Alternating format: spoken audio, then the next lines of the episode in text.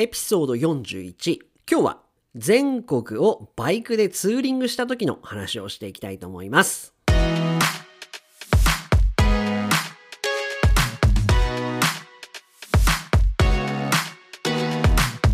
世界の皆さん、こんにちは、こんばんは、おはようございます。ポッドキャスターのカイチです。いつも世界各国からカイチと学ぶ生の日本語を聞いてくださり、本当にありがとうございます。今日は昔、私カイチが日本全国をバイクでツーリングした時の話をしていきたいと思います。これまた昔の話になってしまって恐縮なんですけれども、昔々、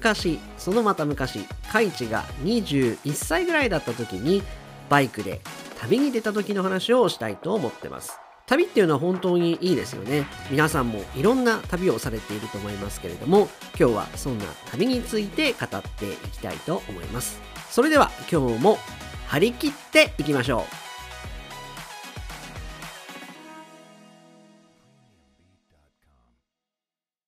いやね、皆さん、これまで皆さんがされた一番大きな旅は何ですか？旅行でもいいですし、こうバックパッカーでどっか行ったみたいなこともあるでしょうし、今日はですね、旅について語っていくんですけれども、私がいつも夏になると思い出すのがですね、私が21歳、つまり大学4年生の時にですね、こう大学生活がこう終わるって言いますか、まあ大学、日本は4年なんですけれども、1、2、3、4年生。で、4年生が多分まあ学生としてまあ過ごせる一番最後の機会だったので、こうなんか最後にですね、思い出に残ることがしたいなと思って、まあいろいろ考えた結果ですね、日本全国でまあ回れるところを、今まで行ったことのないところですよね、をバイクで旅をしてみようと、ツーリングしてみようと思ったのが、大学4年生21歳の時です。で、今日のお話はその21歳の時の話になるんですけれども、ではなんで私がそんな旅に出ようと思ったのかからお話ししていきたいと思います。大学4年生でもう大体単位を全て取ってしまってですね、大学で取らないといけない単位をですね、最後4年生が卒業論文だけが残っておりました。ですので夏休みとかは非常にこう長く取ることができて、せっかくだからなんか最後に大きな思い出を作りたいなと思って考えたことが2つありました。で、1つが今日のお話。で、全国をバイクでツーリングしたいっていうのが1つのやりたかったことです。で、もう1つが富士山に登りたいっていう、ことを思いまして、まあ富士山にも登りました。で、富士山の話はまた次回したいなと思ってるんですけれども、この時ですね、ちょうど私、バイトで、出ましたバイト、アルバイト、パートタイムですね。バイトで不動産会社に勤めていたんですけれども、本当社会人の方と同じような働き方をしていて、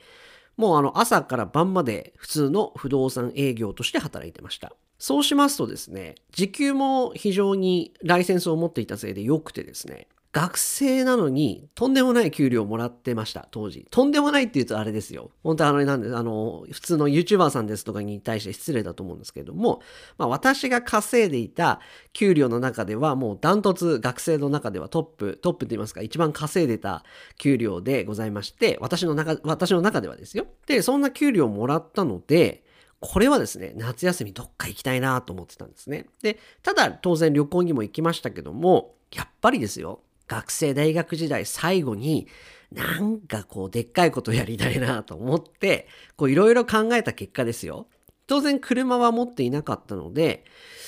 どうしようかなと思ったんですけども、ちょうどその時にですね、バイクを持ってまして、バイクって言いますと本当に250cc のヤマハのマジェスティと言われるビッグスクーターなんですね。まあ、スクーターですよね、バイクっていうか、皆さんが思い浮かぶかっ飛ばしのバイクではなくて、どちらかっていうと、こう、ヤンキーとかがよく乗ってる、改造されたマジェスティに私は乗ってました。これは、大学生の時に、東京の下北沢という駅のところで、ミスタードーナツという、まあ、ミスタードーナツ知ってる方、まあ、バンコクの方は、ミスタードーナツバンコクにあるので聞いたことあるでしょうし、もしかしたら台湾ですとか東南アジアであればミスタードーナツあるかと思うんですけれども、ミスタードーナツでアルバイトをしている時の先輩ですね。先輩がもう地元に帰るからバイクいらないから買わないかって言われて、もう格安で譲ってもらったんですね。でそのバイクを私は本当に好きで乗ってまして、でそのバイクを持っていたので、じゃあバイクだったらそんなガソリン代もかからないですし、お金もかからないですし、じゃあバイクに乗ってどっか行こうと思ったのが最初のきっかけです。でもう行くと決めまして、持って行ったものがですよ、枕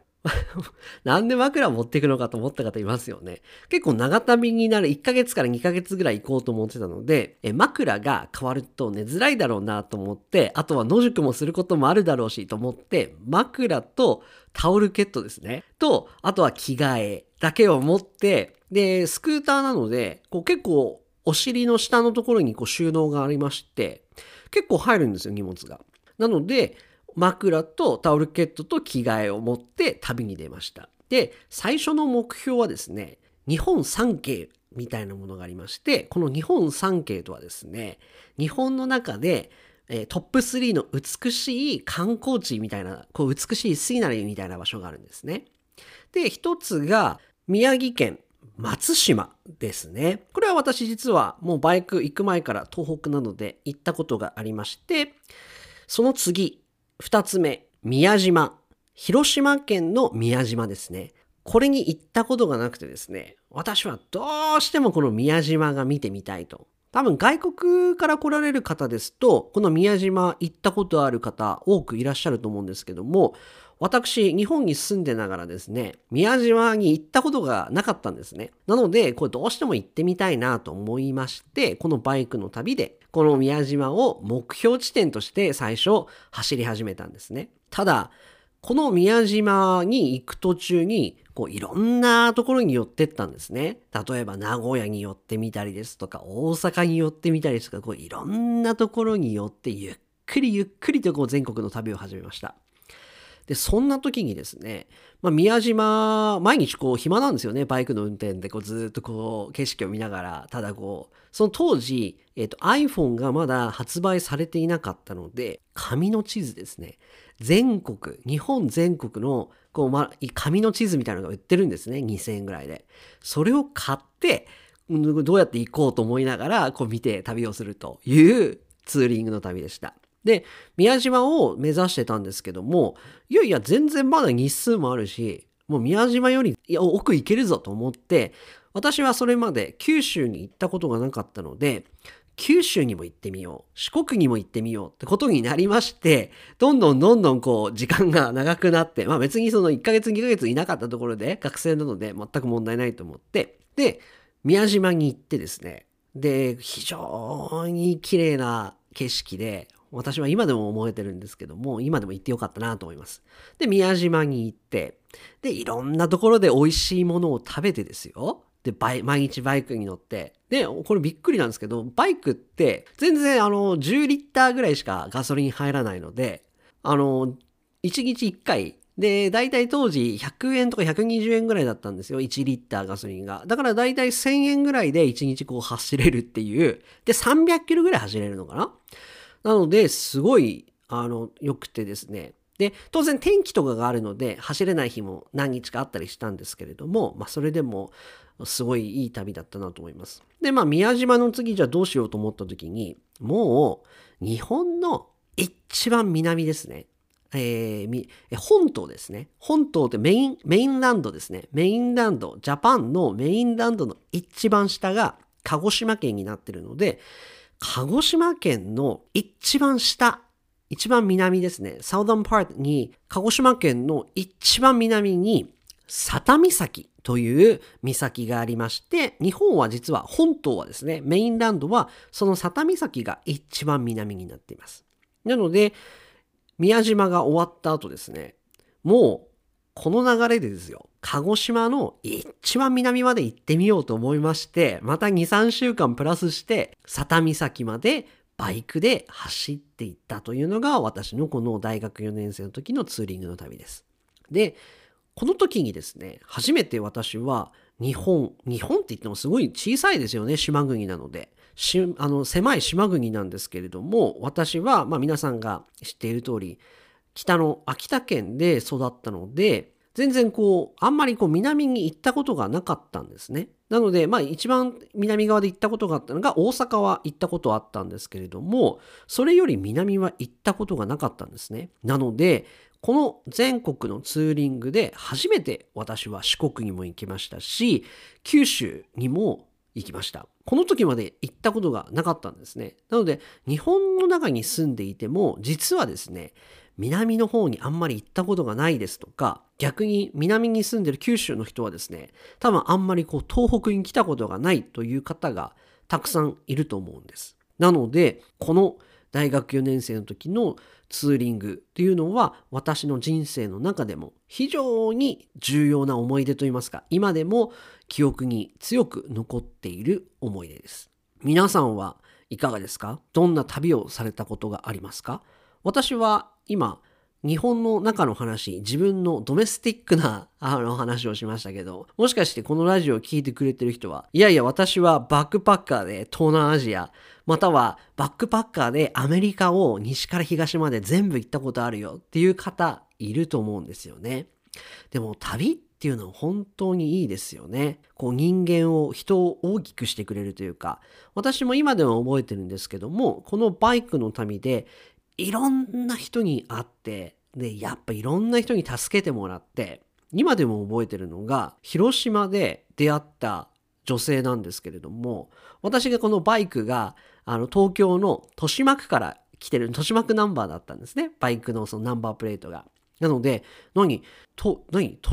京から来たのみたいな感じになって声かけてもらって、で広島のこと全然わからなかったので、いや実はですねツーリングで来てて、で広島のお好み焼き食べたいと思ってるんですよって言ったら、わざわざですよ、一番美味しい有名な広島のお好み焼き屋さんを紹介してくれてですね、でわざわざそこでご飯まで食べさせてくれて、私にすごいお世話になったなと思ってます。まあそんな出会いもありましたし、で今まで出会った大学で友達になった人ですとか、中学校の友達ですとかをこう訪ねて全国を旅したりしたのがこのツーリングの旅でございました。今思うとよく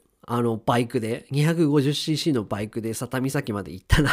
あっぶらいなと思いますけども、これ事故ってたらもう終わってたなと思いますけども、でもそれでもよくこの時行ったなぁと今では思ってます。なかなかこんな2、3ヶ月じゃないですね。1ヶ月とか1ヶ月半ですとか2ヶ月弱、こう休みを取れて旅に出れるっていうことはあんまりないと思うので、これは私の思い出の中でも非常に良かったなという思い出でございました。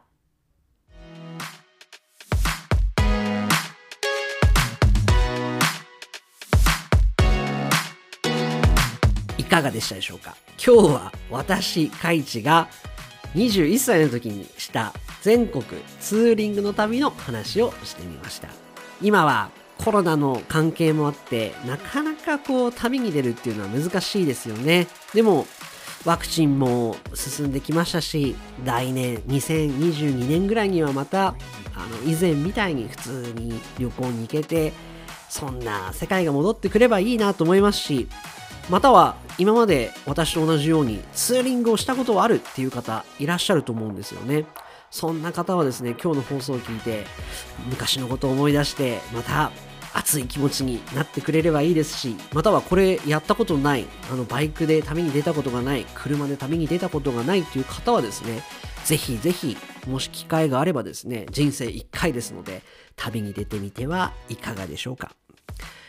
今日の放送が面白いなと思った方は、また次回の放送も聞いてくれたら嬉しいです。それでは今日はこれまでにしたいと思います。また次回の放送でお会いいたしましょう。さようなら。